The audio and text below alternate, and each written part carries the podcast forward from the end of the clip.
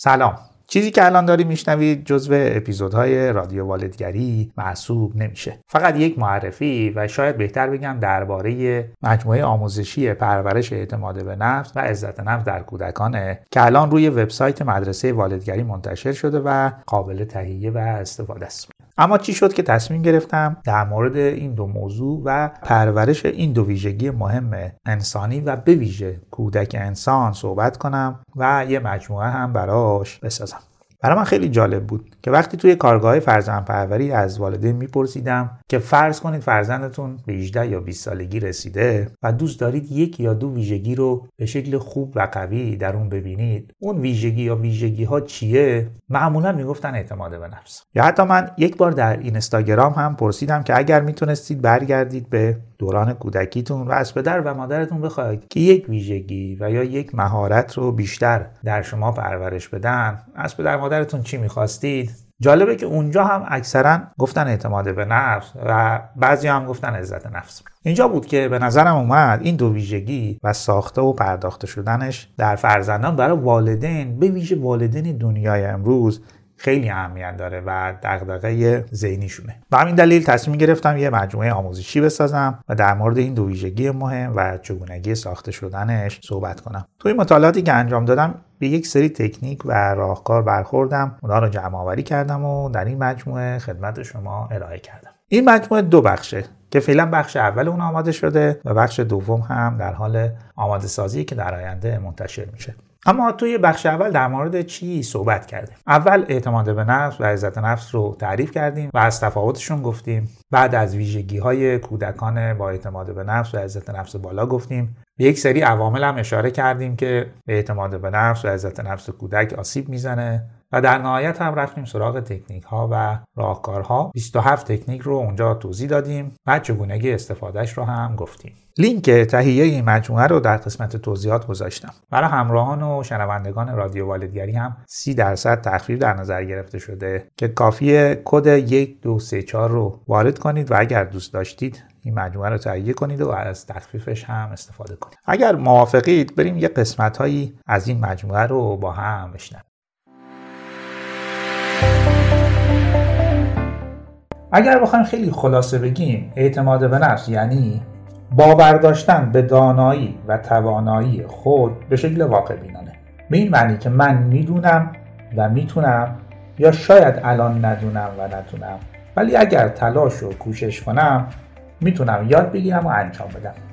مثلا من می‌تونم به خوبی رانندگی کنم یا اگر بخوام می‌تونم رانندگی رو یاد بگیرم و انجام بدم. من می‌تونم به خوبی انگلیسی صحبت کنم. و یا اگر هم الان بلد نیستم اگر بخوام می‌تونم انگلیسی رو یاد بگیرم و صحبت کنم.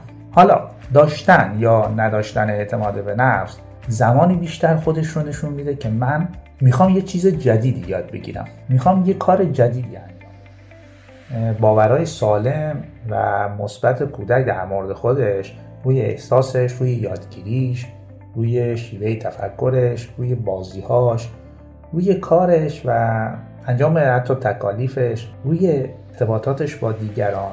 و در کل هر عملی که انجام میده هر رفتاری که انجام میده اثر و یا اگر بخوام یه تشبیه دیگه هم بکنم اینه که اعتماد به نفس و عزت نفس برای بچه ها مثل ریشه های یه درخته. وقتی که این ریشه ها هم قوی باشن هم بلند باعث میشه تنه ای که برای این درخت شکل می‌گیره یک تنه محکم باشه یک تنه مستحکم باشه. تنه ای که قرار آروم آروم بلند و بلندتر بشه محکم و محکمتر بشه. شاخه بزنه ساقه بزنه شکوفه بده و در نهایت گل و این بچه ها معمولا توانایی حل مسئله خوبی هم دارن. مهارت حل مسئله یکی از مهمترین مهارت های زندگیه. که این بچه ها به دلیل داشتن والدین آگاه و مسئول این مهارت رو به خوبی و به تدریج یاد گرفتن.